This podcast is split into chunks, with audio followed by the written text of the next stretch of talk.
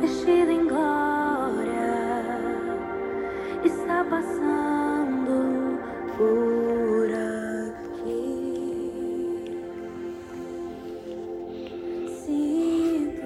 Olá, queridos graça e paz, que o Senhor abençoe seu dia, que você possa sentir a presença e a graça do Senhor neste dia, porque o Espírito Santo do Senhor é que nos leva à presença do Pai. Amém? Que Deus abençoe. Gostaria de dar continuidade nos nossos, nas nossas meditações.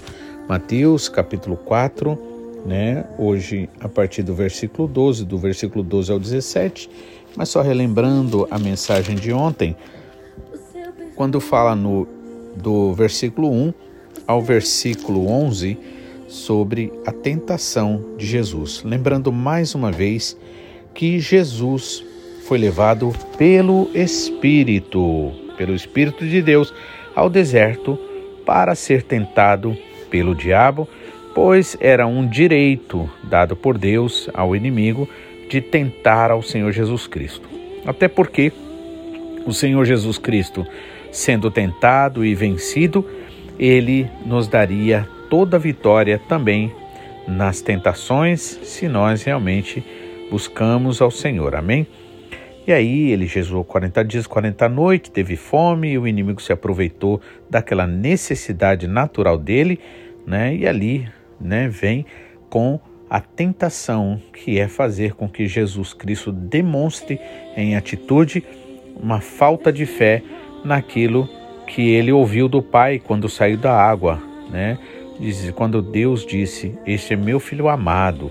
E aí o inimigo sempre que ele vem, as duas vezes ele vem dizendo que se tu és o filho de Deus. A primeira vez foi aproveitando da fome e disse: então manda que essas pedras se transformem em pães. Jesus disse: nem só de pão viverá o homem, está escrito, né? Mas de toda a palavra que sai da boca de Deus. E aí o inimigo que não tinha usado a palavra, segunda vez agora, ele já vem com a palavra porque descobriu que Jesus Cristo ele dava muita importância à palavra, né? E aí vem e ele diz: Se tu és o filho de Deus, lança-te daqui abaixo, porque está escrito, né? Agora ele também fala, está escrito e cita o versículo que é no Salmo 91. E aí Jesus Cristo diz: também está escrito, ou seja, a própria Bíblia, a palavra de Deus, ela sempre vai ter uma palavra que vai completar outra. Assim como a Bíblia diz que onde há o Espírito de Deus não há confusão, porque o Espírito Santo confirma aquilo que é dele, né? Então muitas vezes pode se usar e hoje em dia isso acontece muito, né? Muitas pessoas aí usam a Bíblia para levar as pessoas a fazer a coisa errada, para fazer, né, para desobedecer a palavra do Senhor. Então tem que tomar cuidado. Nós precisamos orar, pedir discernimento espiritual para que a gente não seja enganado. Amém? Não é tudo que vem falando de Deus que de fato é de Deus. Não é tudo que a pessoa muitas vezes tira da Bíblia, né? Quantas pessoas, por exemplo, para justificar a sua desobediência ao Senhor, né, diz assim, parte daquele versículo, né, que a carne é fraca. Só que não diz a outra parte, né, que diz que é por isso mesmo que a gente tem que se fortalecer no espírito, né? Porque se a gente depender da carne, a gente falha. Mas se nós dependemos do Espírito Santo, se nós orarmos, então com certeza né, nós venceremos as tentações. Ou seja, então mesmo muitas vezes muitos crentes acabam usando parte do versículo por interesse carnal. Então temos que tomar cuidado, né? E aí Jesus vence também ao inimigo, né? Quando diz lança-te daqui abaixo, porque está escrito lá no Salmo 91, né?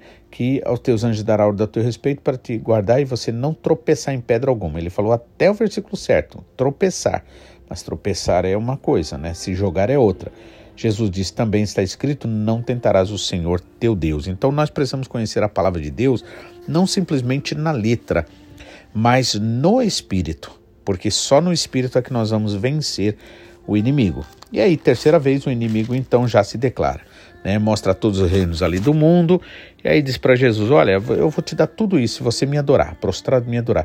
Jesus vai e ordena ele: Retira-te, Satanás, porque está escrito: Somente ao Senhor teu Deus adorarás, só a ele prestarás culto. Então, com esta palavra do Senhor Jesus Cristo aqui, além de outras tantas, né, nós temos a certeza de que nós jamais deveremos nos encurvar para nada que não seja o nosso Deus, nosso Pai Celestial. Amém? Então precisamos realmente ser obedientes à palavra. Eu sempre gosto de lembrar que Deus tem compromisso com a palavra dele e não com a palavra do homem, não importa quem quer que seja, né? Não importa se a pessoa é muito respeitada ou não, a realidade é que o Senhor, nosso Pai Celestial, né, Deus, ele tem a responsabilidade com a palavra dele e não com a do homem, amém? E todo verdadeiro profeta, todo verdadeiro é, é, pastor, todo verdadeiro líder, né, colocado por Deus, ele sempre vai obedecer e vai realmente falar a verdadeira palavra, amém? Agora, a partir do versículo 12 ao versículo 17, nós temos, né, falando sobre a volta de Jesus para a Galileia, e diz o seguinte: Ouvindo, porém, Jesus que João Batista tinha sido preso, retirou-se da para a Galileia, e deixando Nazaré, foi morar em Cafarnaum, situada à beira-mar nos confins de Zebulon e Naphtali para que se cumprisse o que foi dito por intermédio do profeta Isaías, quando disse: Terra de Zebulon, terra de Naphtali, caminho do mar, além do Jordão, Galileia dos gentios. O povo que jazia em trevas viu uma grande luz, e aos que viviam na região da sombra da morte, resplandeceu-lhes a luz. Daí por diante passou Jesus a pregar e a dizer: Arrependam-se, porque está próximo o reino dos céus. Amém?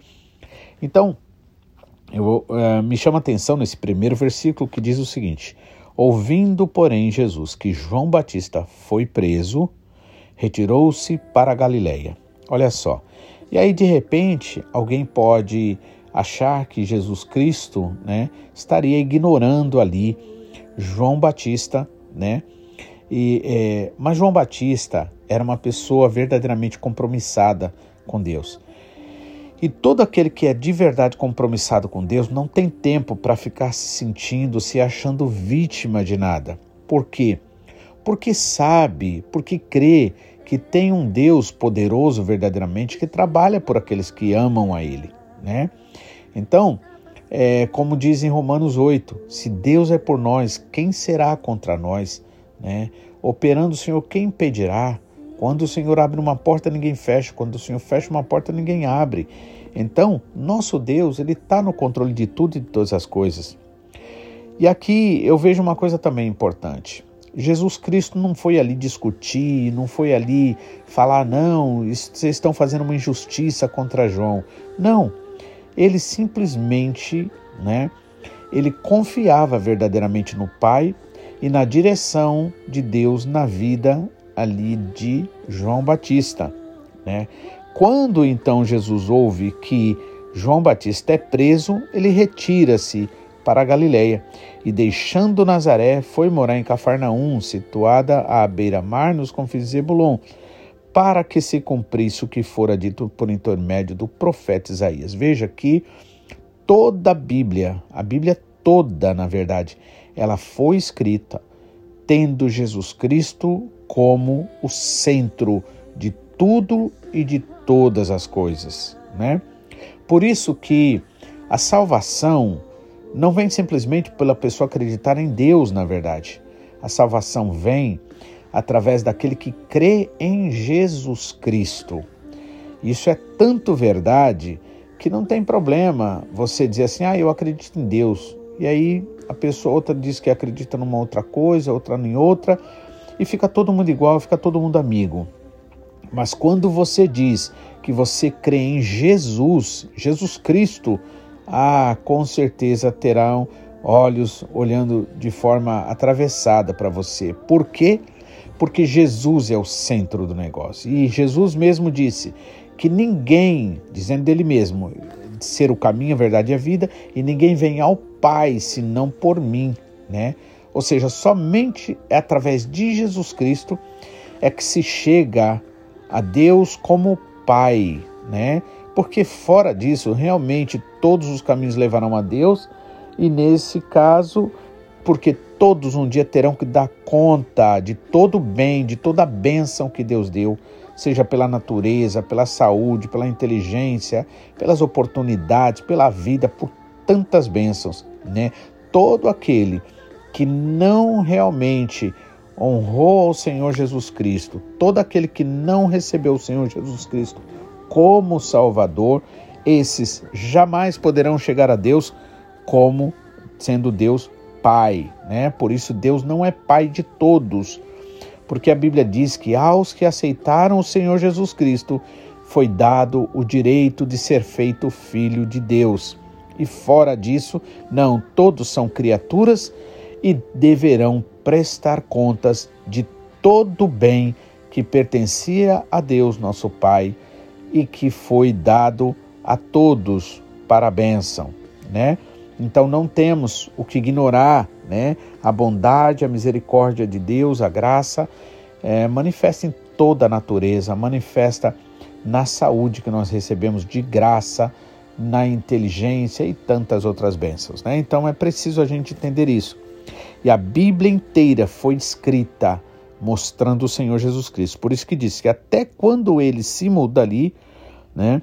Isto aconteceu para que se cumprisse o que foi dito por intermédio do profeta Isaías, né? Que diz o seguinte no versículo 16: O povo que estava, né, em trevas viu uma grande luz, e aos que viviam na região e sombra da morte resplandeceu-lhes a luz. Jesus é a luz do mundo, como ele mesmo disse ser. Versículo 17: Daí por diante Jesus passou a pregar e a dizer: arrependam-se, porque está próximo o reino dos céus. Amém? Ou seja, mais uma vez lembrando que arrependimento fundamental. Sem arrependimento e sem confissão de pecado, ou seja, sem admitir que nós somos pecadores, que nós não merecemos absolutamente nada de Deus, mas tudo que ele faz por nós, ele faz por graça, amor e misericórdia.